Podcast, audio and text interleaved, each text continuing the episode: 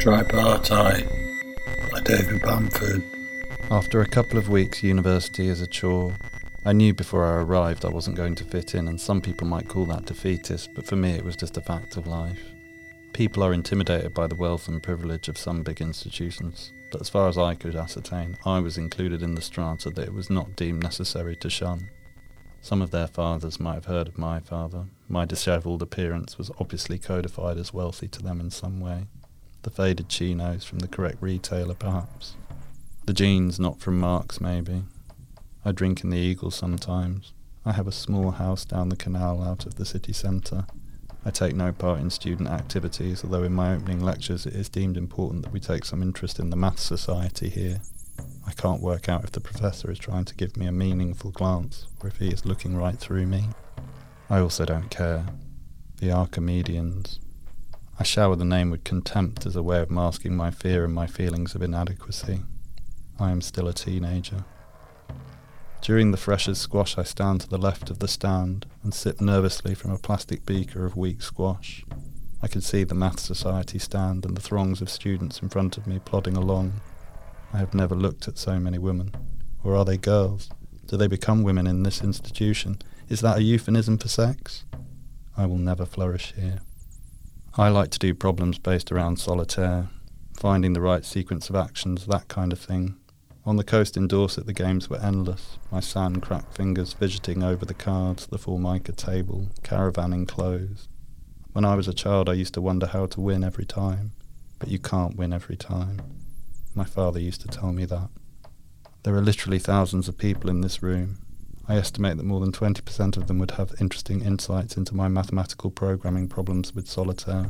Then at least fifty percent would be willing to discuss it with me anyway, as to alleviate the crippling anxiety of seeming alone in this crowd of people.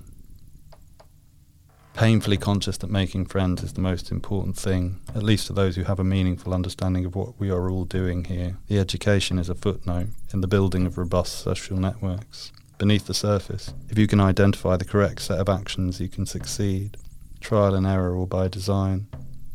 The goal is for it to be harmonious, seamless.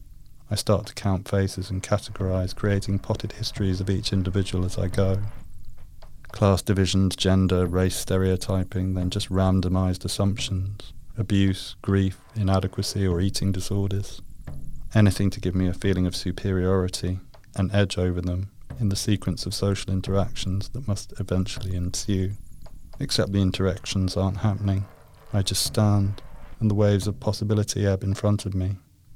Depending on who I talk to, the choices I make in this second will define who I am for the rest of my life. Omnidirectional possibilities, snaking forks through three-dimensional maps.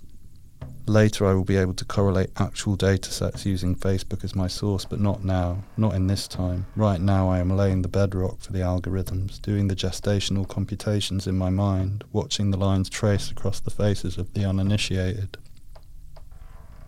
"So I'm Frank," says a voice. I spin round and am confronted by an average-looking eighteen-year-old, nothing remarkable in any way, slightly skinny jeans but not skinny enough to be identified as a conscious fashion decision, his face neutral, lines around the eyes, lack of sleep. His backpack is hanging on one shoulder, which I suppose indicates at least a modicum of social awareness. "Hello," I say. "What?" I said hello. "Right." The exchange hangs in the air as the hubbub of the hall reverberates around us. He takes a glance over my shoulder at the Archimedean stand. "So, maths," Frank infers with an attempt at raising an eyebrow, but really it's just a widening of his eyes. "Stats," I reply. "Cool," he says. "Not really." "No, no. I guess not," he says, unsure as to whether the response constitutes unfriendliness. I am merely trying to invoke the lack of enthusiasm for anything that denotes the abstract concept of being cool. He takes a step closer to me and turns to face the crowd, as if trying to observe what I am seeing. After a time, without turning to me, he says, "It's all so insurmountable, isn't it?" "Yes, I think so," I reply.